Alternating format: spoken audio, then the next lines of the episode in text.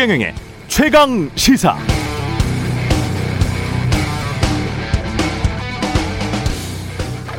네, 약 15년쯤 전일 겁니다. KBS 기자들 내부 게시판에 이런 논쟁이 있었습니다. 골프를 치는 것이 취재 보도에 도움이 되는가? 골프 치며 들은 정보로 특종한 적이 있는가? 골프 치는 선배들은 전생에 야생마였는가? 왜 그렇게 푸른 잔디밭을 좋아하는가? 웃기죠? 물론 골프 치는 게 무조건 나쁜 건 아닙니다. 가족끼리, 친구끼리, 지인끼리 골프 치는 걸 죄악시해선 안 됩니다. 문제는 딱 두 가지입니다. 자기 돈 내고 쳤느냐? 골프를 함께 치는 관계가 이후 이해상충 관계로 변질되지 않도록 할 수 있는가? 뉴스타파에서 윤우진 전 용산 세무서장이 언론인들과 골프 쳤고 그 골프 비용은 육류 수입업자들이 대납했다고 폭로했습니다. 골프 접대를 받은 것으로 지목된 KBS 고대영 전 사장은 사장 재직 중에는 윤우진과 골프를 안 쳤다고 했고 정치부장 출신의 이모 기자는 한 번 정도 친 사실은 있지만 갈비 세트 등 금품을 받은 사실은 없다고 했습니다. 두 사람 다 치긴 쳤다는 말이죠. 윤우진 전 사장은 언론인 16명에게 골프 양응이나 갈비 세트 등을 제공했고 오래전 경찰에 명단까지 줬었다. 이렇게 뉴스타파에 폭로했습니다. 2016년 부정청탁 금지법 그러니까 이른바 김영란법 시행 이전에 이 법을 그렇게 강력하게 반대했던 언론사 데스크급 이상들은 정말 축산 농민 등을 걱정해서 그랬을까요? 아니면 공짜 골프 접대 향응에 대한 아쉬움, 미련 때문에 그랬을까요? 갑자기 그런 궁금증도 생깁니다. 양심의 자유만 외치고 양심은 전혀 못 지키는 언론인들은 이제 그만 봤으면 좋겠습니다. 네, 안녕하십니까. 7월 22일 세상에 이익이 되는 방송 최경령의 최강시사 출발합니다. 저는 KBS 최경령 기자고요. 최경령의 최강 시사 유튜브에 검색하시면 실시간 방송 보실 수 있습니다. 문자 참여는 짧은 문자 50원, 긴 문자 100원이 드는 샵9730 무료인 콩 어플 또는 유튜브에 의견 보내 주시기 바랍니다. 이제 일라디오 콩에서도 보이는 라디오 들을 수 있는 것 잘 아시죠? 콩앱 켜시고 일라디오 채널 화면 하단에 캠코더 마크 누르면 1라디오 생방송 보이는 라디오로 보실 수 있습니다. 오늘 1부에서는 더불어민주당 김두관 의원, 2부에서는 국민의힘 김재원 최고위원 만납니다.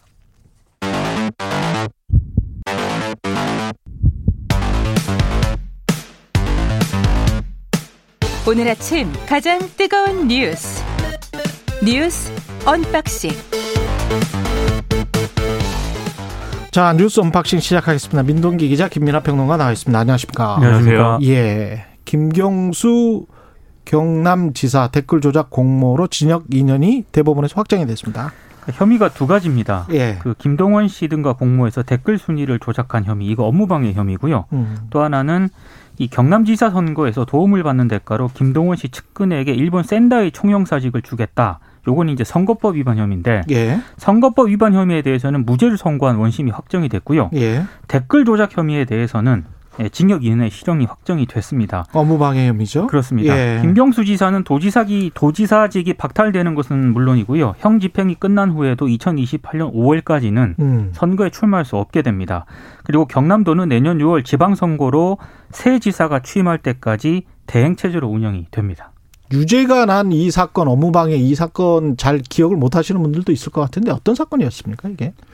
이게 이제 네이버 댓글에 음. 이른바 이제 여러 가지 의견을 가진 사람들이 각자 의견을 막 올리지 않습니까? 그렇죠. 근데 그 중에 이제 추천을 많이 받은 댓글이 이제 위에 노출이 되는 그런 시스템인데 그래 추천 순위 제일 위에 노출되죠. 그렇죠. 예. 그이 추천 수를 많이 이제 음. 부풀리기 위해서 처음에 이제 사람들이 가서 이렇게 뭐 이렇게 추천수를 막 누르는 방식으로 드루킹이 주도하는 모임에서 그런 일을 했지만 나중에는 이 이른바 이 그들이 붙인 이름 킹크랩이라는 프로그램을 활용해서 자동 프로그램. 그렇죠. 불법적으로 이렇게 추천수를 조작을 해서 이 당시에 문재인 후보에게 유리한 어떤 댓글이나 이런 것들이 위에 올라가도록 아. 이렇게 조작을 했다라는 얘기고요. 예, 프로그램을 가동시키면 자동으로 클릭이 돼서 찬성 수가 높아지는 거죠. 그렇죠. 예, 예. 그래서 굉장히 핫한 기사를 딱 누르면 음. 핫한 어떤 논쟁적인 기사를 누르면 그 기사 하단에 보면은 뭐 당시 문재인 후보에게 유리하게 작용할 수 있을 만한 그러한 의견이 상단에 노출되는 음. 이러한 효과를 기획을 하고 실행을 한 거죠. 김경수 지사는 여기에서 무슨 역할을 했다는 거죠? 이 김경수 지사는 예. 이 모임이 뭐 경공 모 경제 공진화 모임인가 이런 이름의 이제 모임이었는데 예. 이, 다- 이 사람들하고 교류를 하면서 음. 이러한 이제 뭐 여러 가지 이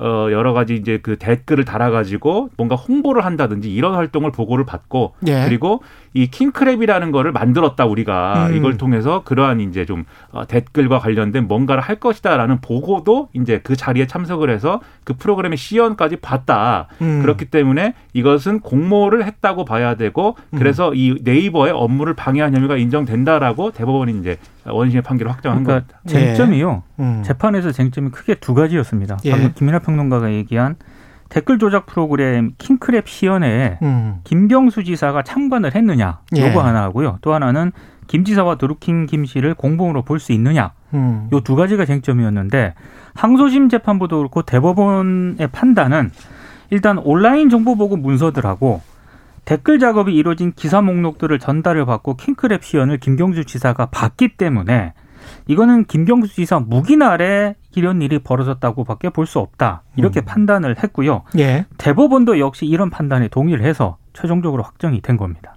뭐 대법원이 판단을 했으면 그거는 뭐 인정할 수밖에 없을 것 같은데 각 당과 대선 주자들 입장은 어떻습니까?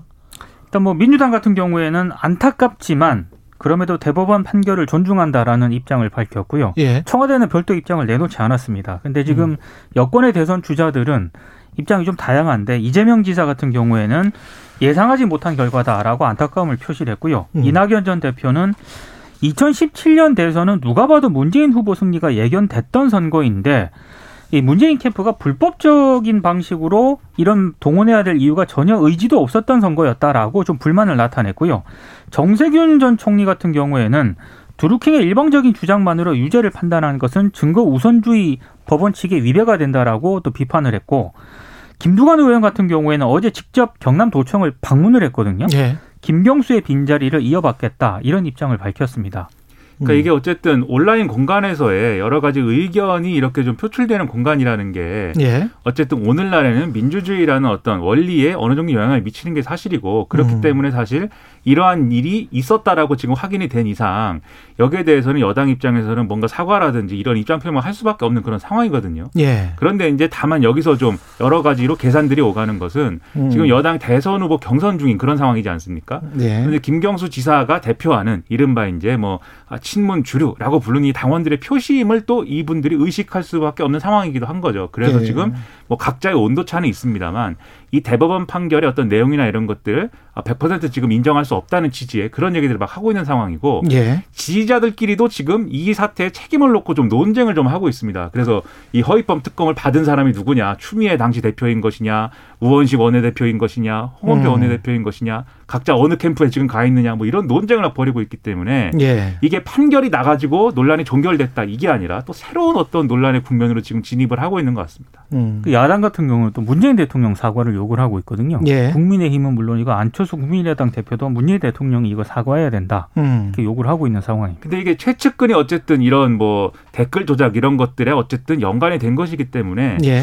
저도 뭐 대통령의 어떤 입장 표명이나 이런 것들은 필요할 수 있겠다 이런 생각이 드는데요. 다만 이제 이, 야권의 대권 주자들이 입장 표명한 것 중에 윤석열 전 총장의 입장은 사실 우리가 주목해서 봐야 될 필요가 있는데 이전에 이제 국정원 댓글 사건이라는 게 있지 않았습니까? 이 네. 전 보수 정권에서 음. 그때보다도 더 많은 어떤 이 어떤 숫자의 여론 조작이 이번에 일어난 것이고 그래서 어 그때보다도 더 심각한 사건이다 이게 그래서 정통성의 하자가 그렇죠. 발생했다라고. 음. 이 정권의 정통성의 하자가 발생한 것이다 이렇게 주장을 했는데 사실 국정원 요원들이 댓글 조작을 한다든지 특정 커뮤니티에 가가지고 이렇게 여론을 주- 뭔가 이렇게 어, 손보려고 하고 이런 행위하고 어떤 후보를 지지하는 사람들이 어, 어떤 불법적인 바- 방식을 동원해 가지고 뭐 댓글을 조작한 거하고는 큰 어떤 차이가 있는 사건이죠. 근데 이 사건을 굳이 병렬적으로 두 개를 같이 놓고 같은 어떤 사건이다라고 얘기하면서 이 근데 양적으로 봤을 때 이번 정권의 이제 좀 우호적인 사건이기 때문에 이게 더 큰 문제다라고 지적을 한 것은 제가 볼 때는 보수 정치에 대한 어떤 메시지다. 보수적 유권자들에 대한 메시지다. 이렇게 볼 수밖에 없는 그런 내용이기 때문에 상당히 여러모로 좀 의아한 부분이 있습니다. 그래서 홍준표 의원 같은 경우에는 아니 그 윤 전 총장 그 드루킹 사건 그 그거 본인이 좀 수사 미진하게 해놓고선 왜 지금 이런 식으로 비판을 하냐 또 이런 취지로 얘기를 하기도 했습니다.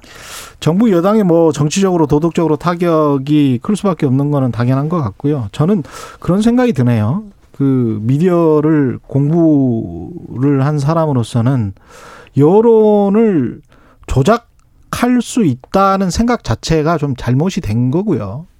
첫 번째는 그리고 정부 여당에서 지금 언론 개혁을 이야기를 하고 있잖아요. 그러면 그 명분 자체가 이제 사라지게 되는 거예요. 이거는 어 도덕적으로 좀 정부 여당 청와대가 다시 한번 생각을 해봐야 된다고 보고요.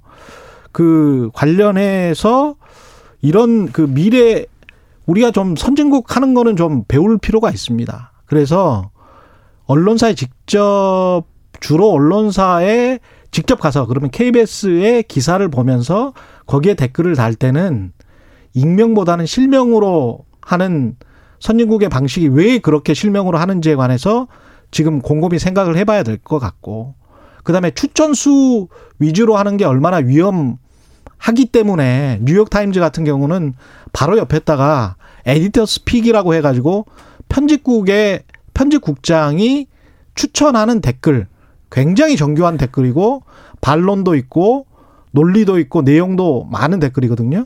그런 댓글을 제일 상단에 같이 배치를 해놨어요. 그러니까 독자들이 추천하는 댓글과 편집국이 추천하는 댓글.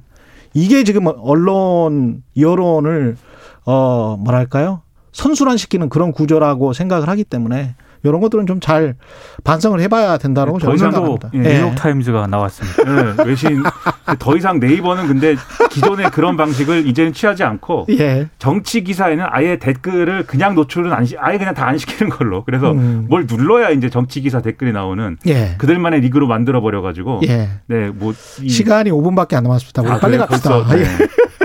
예. 뉴욕타임스 이- 얘기 많이 해야 되는데. 예, 이재용 삼성전자 부회장 광복절에 가석방 될 수도 이- 있는가 봅니다. 일단 심사 예. 대상자 명단에 오른 것으로 확인이 됐습니다. 음. 언론들이 보도를 하고 있고요. 예. 서울구치소가 강- 광복절 가석방 대상자 명단을 법무부에 보고를 했는데 이재용 부회장이 포함됐다 언론들이 이렇게 보도를 하고 있는데요. 아무래도 좀 사면론에 대해서 좀 시민사회 쪽에서 강하게 반발을 하지 않았습니까? 예. 그러니까 여권에서 가석방 쪽으로 방향을 좀 튼 것 같습니다. 왜냐하면 가석방 같은 경우에는 법무부 심사를 통해서 연간 한 10번 정도 이상 이루어지는 것이기 때문에 대통령 권한인 사면보다는 정치적 부담이 적거든요. 예. 그래서 사면 쪽으로 일단 방향을 튼 건데 여기에 대해서도 어좀 시민단체는 좀 비판을 하고 있는 그런 상황입니다. 그러니까 사면이라는 거는 형을 면제를 어쨌든 어 이 뭐야 형에 따른 어떤 이주의 불이익을 면제해 주는 것이기 때문에 사실은 부담이 훨씬 크지만 가석방은 구금되어 있는 상태를 이제 없애주는 것이기 때문에 상대적으로 이 그냥 이 처분의 효과만 봐도 사실은 좀 가벼운 처분으로 비춰질 수 있고 그러한 부담이 적은 게 사실이죠. 근데 이제 오늘 보도를 쭉 보면은 예. 조선일보 같은 경우에는 어 지금 박근혜 전 대통령하고 이재용 삼성전자 부회장에 대해서 가석방이 아니고 지금 사면을 고려하고 있다 뭐 이렇게 보도하고 있는 이런 흐름도 있거든요. 내용을 보면은 어 재계가 이렇게 요구를 한다는 겁니다. 사면을 유도하는 거겠죠. 가석- 그렇죠. 가석방으로는 가석방만으로는 예. 이게 그 어떤 지금 위기에 처해 있는 우리 경제가 살아나지 않는다. 음. 사면이 필요하다. 이런 얘기가 지금 나오고 있기 때문에 예. 이게 뭐 서로 어떻게 작용할지 모르겠습니다. 우리가 사면 얘기도 있었지만 그래도 가석방 한 거야. 이렇게 되는 것인지 아니면 이런 주장도 있으니 가석방보다는 사면이 옳다고 생각했어. 이렇게 결론이 나는 것인지 아니면 언론 보도는 다 그 쓸데없는 얘기였고 가석방도 사면도 안 해줘. 뭐 이렇게 결론이 나는 것인지 음. 굉장히 기대가 됩니다. 근데 조선일보에 등장한 청와대 관계자하고 정부 고위 관계자가 누군지는 궁금하더라고요. 예. 제가 오늘 언론들을 쭉 봤는데 음. 대부분 이재용 부회장이 가석방 쪽으로 가석방 거의 쪽이죠. 다 예. 보도를 했거든요. 음. 근데 조선일 보만 툭 튀었는데 음. 익명의 관계자가 두 명 등장합니다. 청와대 관계자하고 정부 고위 관계자. 뭐 있을란가요? 두 명이 아니고 한 명일 수도 있어요. 익명이기 때문에 이거 뭐 알 수가 없습니다. 예. 코로나 19 확진자 최대 확진자 나왔는데 이거는 짧게 숫자만 이야기하고 또 다음 이야기 넘어가죠. 예. 이게 일단 20일 0시 기준으로 했을 때요. 예. 청해부대 34진 장병 270명까지 반영을 하기 때문에 일단 1,800명 정도가 되지 않을까 이렇게 조심스럽게 전망이 되고 있고요. 더 우려가 되는 거는 지역 확산세입니다. 지금 비수도권 지역 발생 확진 확진자가 551명에 달했거든요. 예. 이게 역대 최대이기 때문에 조금 걱정이 되는 측면이 있습니다. 그러니까 수도권 확진세는 조금 완화되는 측면이 늘어나고는 있지만 완화되는 측면이 있고 비수도권은 지금 수도권에서의 풍선 효과하고 비수도권은 델타 변이가 지금 또 유행을 주도하고 있어서 예. 늘어나고 있는 국면이어서 우려가 많이 됩니다. 송영길 대 이준석 SBS에서 SBS 주최로 TV 토론 했는데 두 양당 대표가 예. 뭐 많은 이야기가 오고 갔습니다. 많은 얘기가 오고 갔는데 제가 좀 주목한 포인트는요. 예. 이준석 국민의힘 대표가 윤석열 전 총장을 좀 비판한 그런 부분입니다. 음. 박근혜 전 대통령 수사에 대해서 마음속으로 송구한 부분도 없지 않다. 윤 전 총장이 이렇게 얘기를 했거든요. 여기에 대해서 이준석 대표가 아, 그 탄핵 강에, 강에 빠지지 마오. 제발 그랬으면 하는 생각이었는데 다시 그 강으로 들어가는 취지의 발언이 나왔다. 음. 이렇게 비판을 했습니다. 그러니까 제가 봤을 때 이 그 이기 이 윤 전 총장의 발언은 국민의힘에서도 오른쪽으로 가는 그런 발언인데 그런 네. 부분에 대해서 아무래도 이 보수 민심에 호소하려는 듯한 그런 자세에 대해서 이준석 대표가 정치적으로 마이너스가 될 수 있다라고 비판을 했는데 이 음. 부분이 좀 제가 봤을 때 인상적이었습니다. 그리고 이준석 대표 이 다음에 이제 기자들하고 만나서도 윤석열 전 총장한테 자신이 한 일들에 대해서 자신감을 좀 가지라 이렇게 얘기를 했습니다. 왜냐 왜냐하면 계속 굉장히 신경을 쓰는 것 같아요 윤석열 예. 전 총장이 자기 쟤이 박근혜 전 대통령을 어쨌든 예. 감옥에 감옥에 들어가게 했고 뭐라고 송, 송구하다 그랬습니까?